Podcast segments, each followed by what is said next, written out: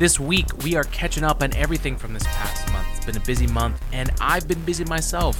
I've been headfirst in the 3D printing lab. I've got a ton to share there. Share my thoughts about work stacking, and of course, we got to talk about Blue Origin. William Shatner went to space. Let's talk about it. Thanks for joining us.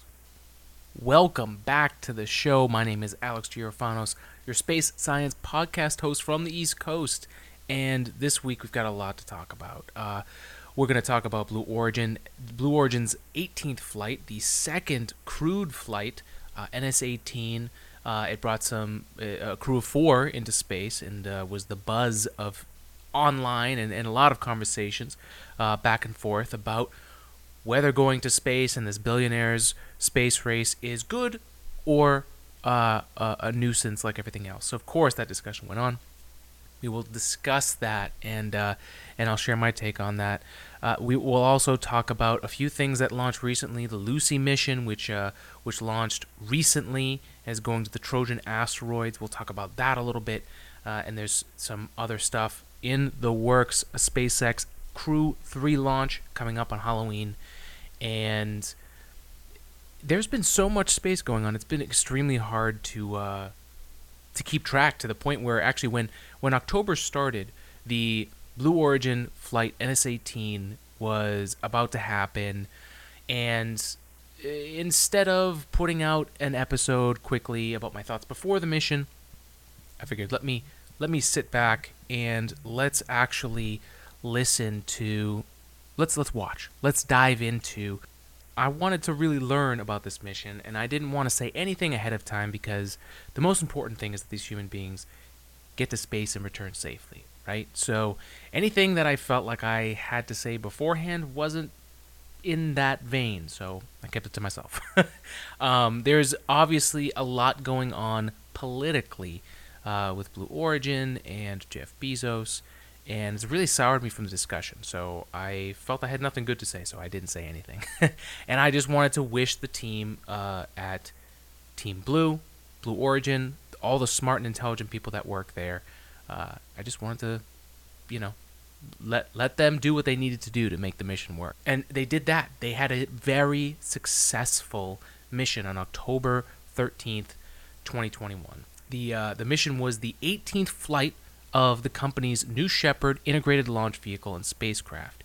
It was the second crewed New Shepard launch.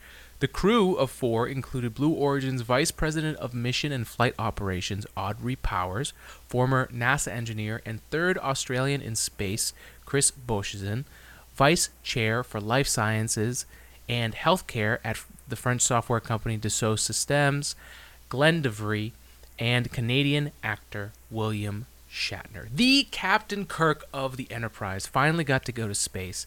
And at 90, 91, regardless, in his ninth decade, starting his ninth decade as a human being, to have captured the uh, inspiration, I mean, of just in a personal sense, my father, right, who who passed on Star Trek to me, and then now we're at this point where we've got a space podcast that I just am talking about anything and everything space, right? James T. Kirk, that character, William Shatner, the actor, has been a huge influential person in not only my life, my father's life, but so many other people's lives.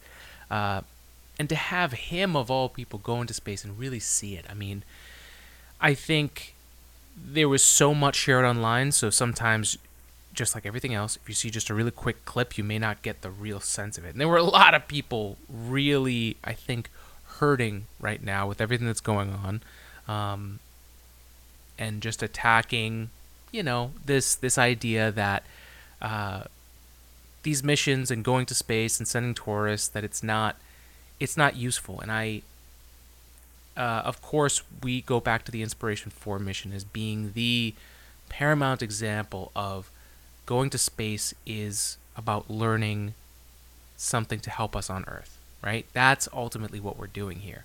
Um, and, and, and one of the discussions around Blue Origin system has been around this uh, space tourism thing. Now, uh, and the argument being jumbled, you know, putting SpaceX in the same box as Blue Origin and as Virgin Galactic.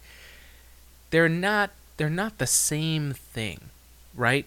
Um, the and, and we even, even saw it with the missions, right? The Falcon 9 took SpaceX's Crew Dragon and the mission and the Inspiration 4 crew on a mission that went further than any other mission, uh, any other human mission in the last in this past century, right?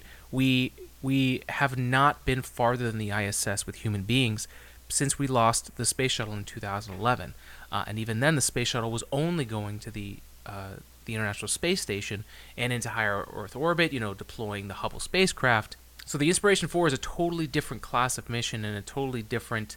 Uh, there, there are many different risks and the abilities therein of, of what that spacecraft can do. With Blue Origin, this is a suborbital mission. This is this spacecraft, uh, New Shepard, as it exists today, is meant for this. It's meant to send people to the edge of space and back, doing you know a hop out of orbit, the classic parabola problem. You're spending time in zero G at the top of the arc, just like if you tossed a ball up, but we're doing it really, really high, and they're getting up there really, really fast.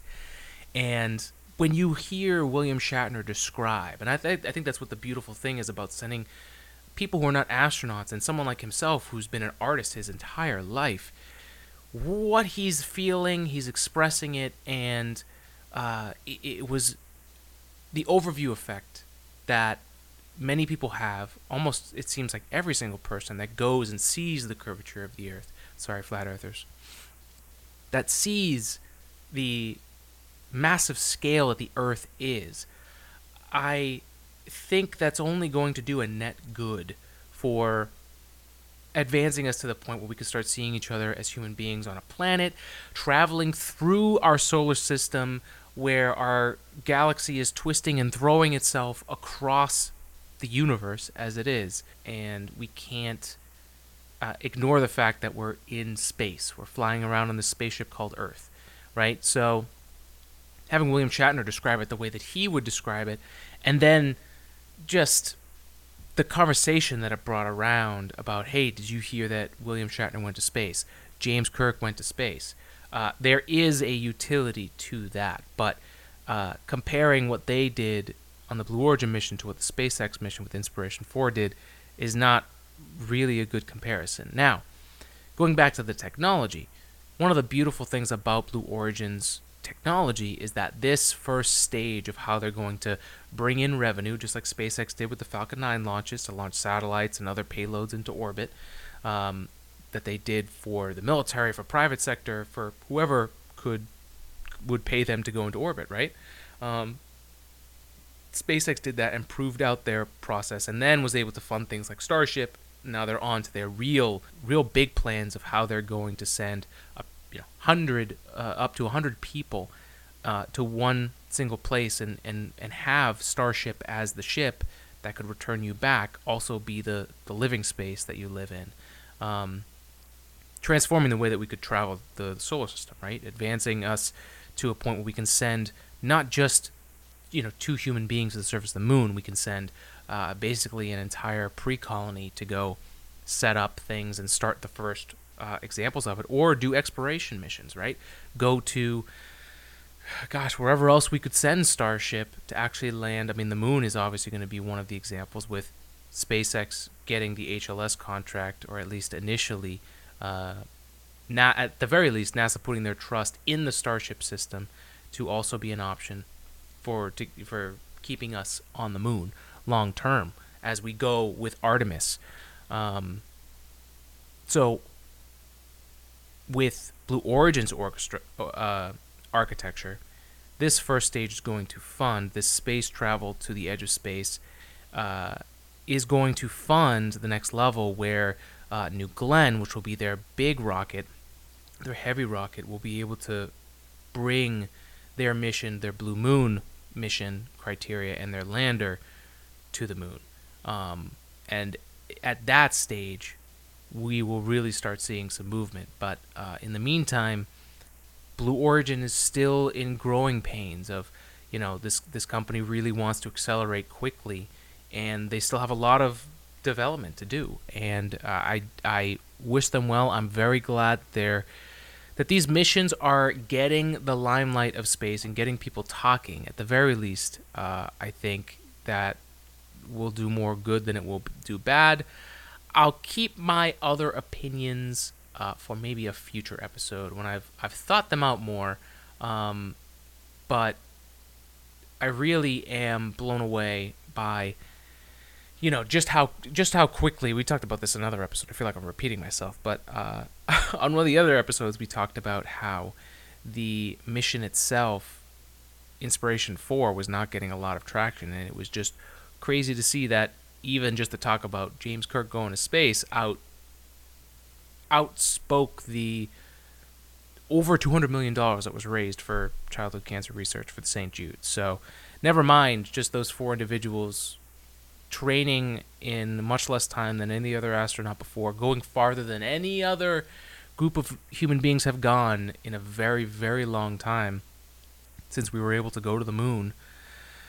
Uh, if you haven't already, please, please, please, please, please, please go back, watch our old episodes. We did coverage for both the launch and the landing of that mission. Uh, we, we've been talking about it a lot. That's actually uh, the last few episodes before this episode, if you're new to the podcast. So if you did miss that, that's there. There's also the fantastic Netflix docu-series, which I think is still up. I'm not sure if they're doing a limited run, but um, that has much more. It has footage about the whole mission, about them getting selected, training, going into space, uh, some of their time in space, and then uh, returning. We, you know, we got some of that footage, and then of course, if you follow online, there's plenty of stuff on Twitter and Instagram that if you really want to dive into it, you can. It's all there. Um, other than that, we've got to move on. Uh, one of the things to look out for that just launched recently was the Lucy mission, which is heading its way to the Trojan asteroids. Now, uh, we've talked about a lot before about how Jupiter, being the most massive object other than the Sun in our solar system, it really does act like a shield for some of the largest uh, objects that, that come into our solar system that could potentially uh, mess up life as we know it uh, completely on our planet, and things have done that before. Um, but Jupiter does a great job of pulling the shield around uh, the, the the inner planets, and one of the things that both follow that follows on either end of Jupiter are the Trojan asteroids. They're they're in the the giant collections from the gravity well of Jupiter that are before and after it in its orbit around the sun. Um, and so what Lucy will be doing will be using the sun as a central point for its orbit and going around and catching those Trojan asteroids as Jupiter goes around the sun. So uh, we'll be learning a lot about these Trojan asteroids, which are really the they're what's left over from the early creation of our solar system. You know, other than being a shield, Jupiter was also, and the other planets as well, uh, good at scooping up uh, all the extra debris that happened from our solar system be you know in all the chaos that it is from from the creation of a solar system like ours where we can have life in a steady state it took incredible amounts of time and having enough of these large bodies and gas giants that could suck up and break down these asteroids into either moons or these Trojan asteroids and the asteroid belt that uh, is where the rest of the remainder is from the initial basically building blocks of a solar system. So these Trojan asteroids are pretty much untouched for the most part, right? They're they're basically time capsules that we can go to and say these are the ingredients that were from the very beginning of our solar system and if we can find out what is in what makes up those Trojan asteroids, what makes up the recipe of a solar system that, like ours, harbors life, right? If we can figure out what what our what the makeup was of our solar system, we can start looking for others. And if we can look for those things and travel to those places and focus our search there, we may be able to find life as we know it. Um, now, the question of whether or not life is only possible like us or in some other form, that's still to be figured out, uh, and I'm sure that will take some time.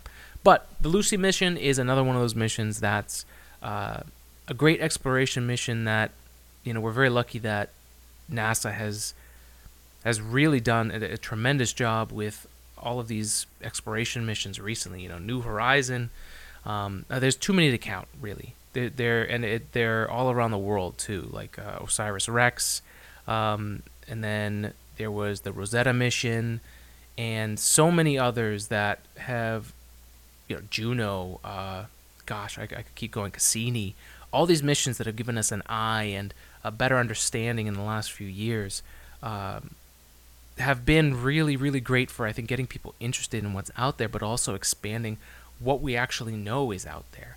And uh, another thing in the vein of you know pushing the boundaries of what we understand and what we can do, uh, we've talked a lot about satellites and the the amount of them that are actually out there around our, our, our planet Earth, right?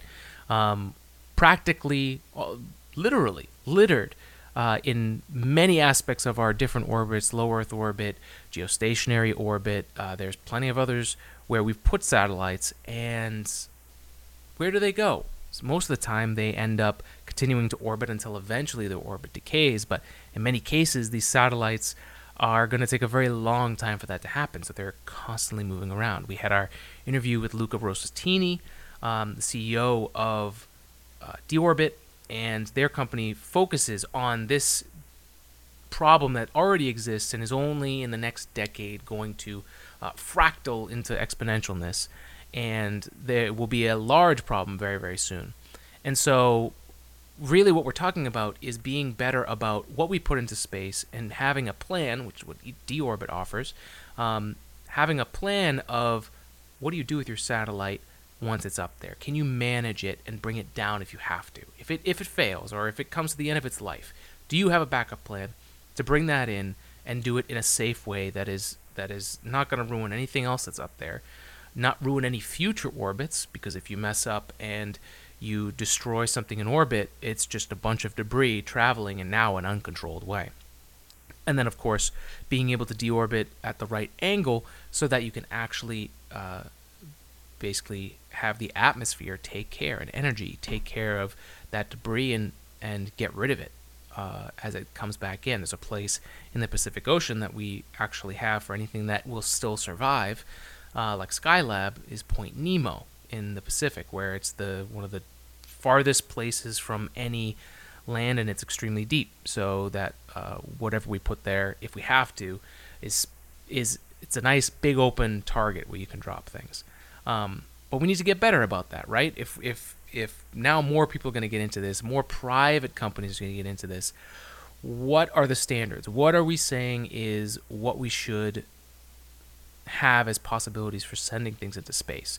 We want to be able to get to the point where we can refuel these satellites, and that's where uh, one of the new missions that will be launching aboard SpaceX's Falcon 9 is a propellant tanker from Orbit Fab that will fuel geostationary satellites. So it's literally going to be a tanker satellite that's going to be available in geosynchronous orbit that satellites will be able to go to, dock, fuel, and then continue their mission, have an extended lifetime, which will be beneficial to the people sending the satellites.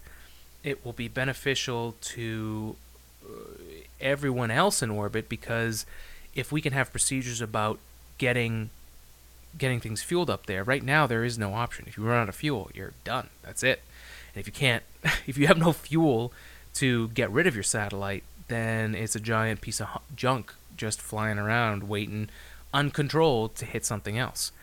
I know we've had plenty of stories of old, you know, Soviet spy satellites and, and other spy satellites that have been in orbit for so long that they're just basically still out there. If they still have power, they may actually uh, be able to adjust orbits. There's been many, many different times where uh, you will read articles about uh, different different satellites needing to be maneuvered just to get out of the way. I mean, um, everything about going into space. I mean, we've been lucky that we've had all these smart, intelligent people involved, and once we start getting more and more people, our the standards will probably slip if we don't keep up and improve And this is one of those great things that I'm really interested to see how it goes. It, it this is a first step in something we don't have that uh, is a core concept to staying in space long term, especially for something like the Lunar Gateway that NASA is trying to build with, uh, starting with uh, the Artemis program,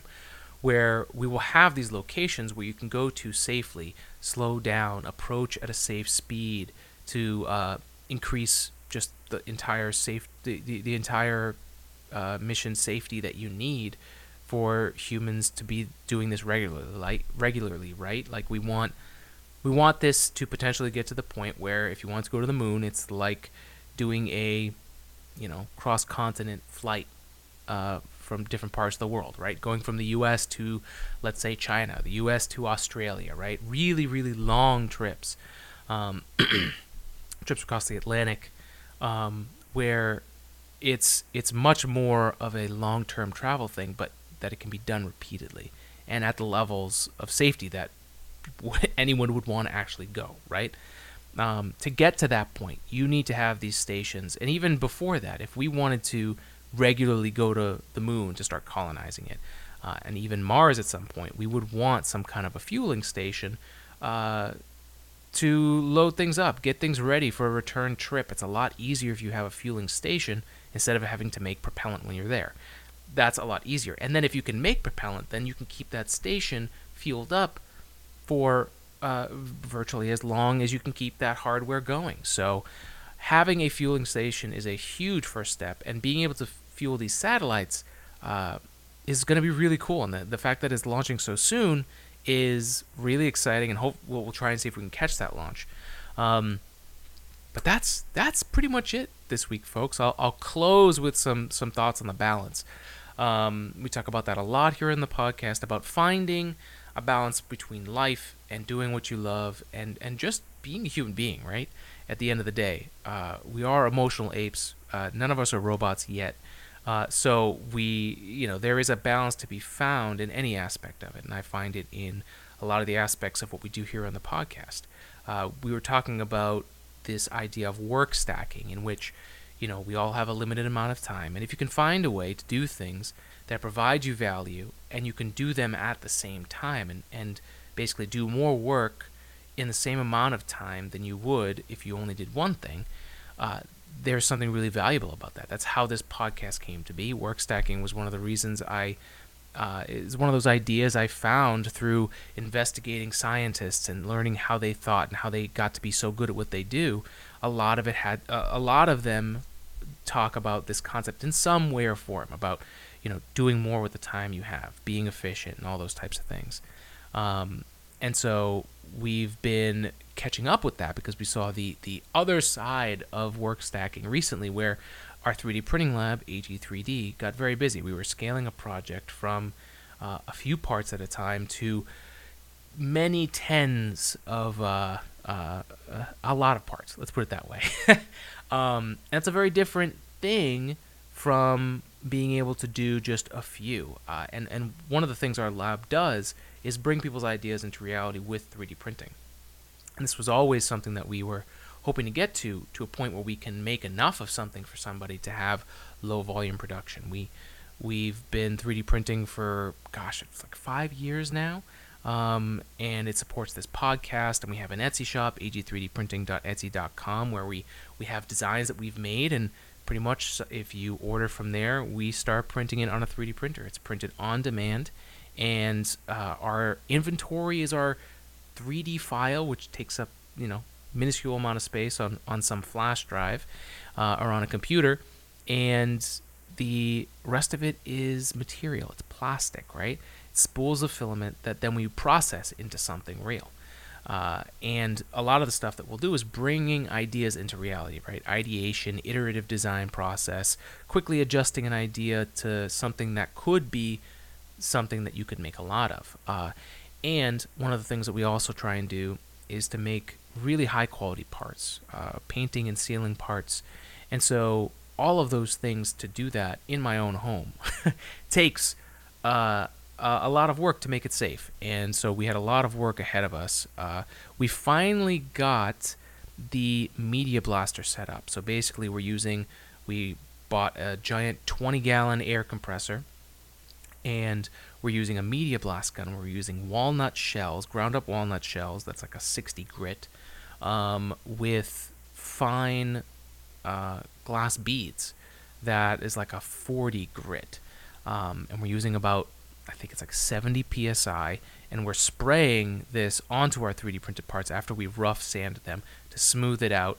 And then after we put our sealer, we use it as kind of like a polishing to get the surface extremely, extremely smooth and uh, really high quality. And uh, we had to find uh, a device that we could get the heavier parts. Uh, this, is, this is actually air cyclone, so we have a vacuum that pulls uh, through a, a, filter into this particulate bucket where this uh, the media that gets blasted in the cabinet gets sucked out of the tube into this cyclone. So the heavy stuff goes to the bottom so we can reuse it later. And then the finer particles go through the vacuum and then out the house um, so that we can keep it as clean as possible. And we we got it to the point where the vacuum was so good that uh, we actually pulled a vacuum to the point where the gloves in the media box were completely stiff. I couldn't use them; they were not usable. So we actually had to create a little bit more airflow. Um, but that's good. That means we did the right thing. um, that means we our our safety is a really high level. Um, so that took a while to figure out. It was a lot of learning.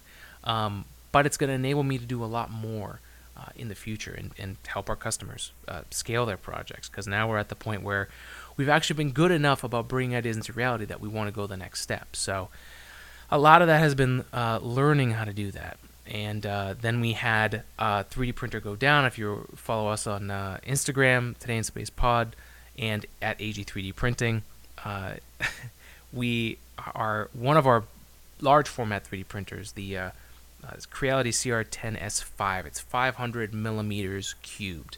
It's like uh, was it like 27, I think, uh, inches uh, cubed. Regardless, it's really big, and it's been a workhorse, and it's it's been helping with these big projects and these bigger parts, even like cosplay parts. Which October 31st, Crew 3 mission, SpaceX, NASA, going to the ISS, Halloween uh, they're launching what is it like two two something 221 in the morning on sunday uh, so it's probably going to be a little early for a lot of people unless you're you're out uh, that saturday. Um, but we're going to do a, a, halloween episode on that sunday. We'll, we'll wear we'll wear costumes for that. Um, and that's the other thing that we're, we're 3d printing is a lot of you know prop stuff and uh, and cosplay stuff. So that large format printer is key to our lab here. And we had to we had a whole power supply blow uh, and and a, we had a fuse blow. So we had to replace it. Luckily we got it in like two days had to replace that. But all of that happened the week before that like two weeks ago i caught a regular cold because apparently you can still catch those. My voice still sounds a little grody but uh, for a good week and a half right after uh, this Blue Origin launch, I my voice was terrible. Um, so what I've been trying to do lately is just listen to my body, and we've got our standing desk here, so I've been able to keep my back and uh, all those other things in check, and making sure that uh, that we're, we're making progress on our in my, on my path to getting my body to a better place, living living healthier, not only focusing on what I can do with my mind, but also uh, what what potential uh, I have with my body as well. So, uh, on to close out this episode, um, my point is thank you for joining and for hanging in there when I had a, a, few weeks there where uh, where I was gone. I ran out of episodes, and the episode bank and uh, yeah, just catching up, guys. We're we're all human beings. Uh, as much as some of us may think we can do more than that, myself included.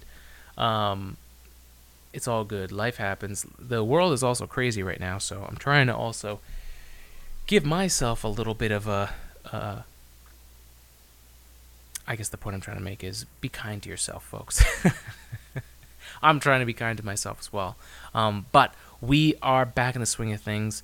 I've got, uh, uh, I'm on the other side of this work stacking uh, phenomenon, and we uh, did an audit of my time, uh, which, if you haven't done before, is really useful if you're really trying to focus on the things that you are. Uh, what are your priorities, right? Um, and I have some great help. I could not do it by myself. I have some great help. Some people that really care about me, and I care about them. And so we went through the very difficult process of auditing my time, which is always awful, but it always helps so much. Um, it's a lot of brutal honesty and just uh, realigning everything that we want to do here. This podcast is here to stay.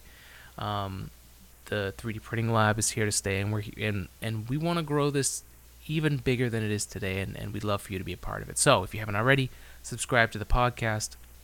Uh, whether you're on Spotify, Apple Podcast, on YouTube, hit that bell. Make sure that you're subscribed so that you get all the clips that we put out there. Maybe you don't have time for the full episode. Look, and I, I get it. I get it. That's why I'm leaving this rant for the end of the podcast. But, but, if you want to get caught up on all the different things that we're doing, those are the places to catch us. Um, we have a lot more in store, but for now, look out for the Crew 3 mission October 31st and uh, a, a, a, conclusion at some point to the FAA open open house for the Boca Chica site for Starship and SpaceX. Uh, and, and whether or not it's going to be a hindrance to the environment, and then what SpaceX would have to do to adjust that. Uh, they could also tell them to rip the whole thing down. They're just about to get. They've just been installing the uh, the chopsticks, as as they've been called, that will catch the super boost. Uh, that will catch the the big booster for Starship uh, with the grid fins. It's going to be a wild sight for the, recovering the first stage of something as massive as Starship. Um, is going to be crazy. It's going to be like catching the Saturn V. Uh, it's going to be absolutely wild. The scale of it's going to be crazy. We will get down to Texas, I promise. Uh, and we will see one of these launches, maybe if we get a chance, uh, early next year. But all of those things are possible because of you guys supporting us with our lab, AG3D Printing, ag3d-printing.com. If you want to check out everything that's there, get a free quote from us on your project and, and bring something into reality. Or like if you're a student, right? Uh, if you're a student and you your lab's all full up, or you want to create a project for something else, or just want to bring an idea into reality, hit us up. Let us know uh, what you're thinking, and we'll we'll see what we can do for you. Um, and then, of course, at the Etsy store, the holidays are coming up. We've got some great gifts on there uh, and a few other things. Uh, a Mandalorian ornament coming out soon. So, uh, just in time for the holidays. So, check out that. Um, and of course, we also have our Star Trek uh, badge here, our com badge. I wore this today to honor uh, Captain Kirk's trip into space and blow and, and just him blowing his own mind, go, going into orbit. it it's it's pretty cool. So uh, I'm rambling. So thanks for joining us. Uh, I really appreciate your support, and we'll be back for another episode very very soon um, of Today in Space. Thanks for joining us. Be well.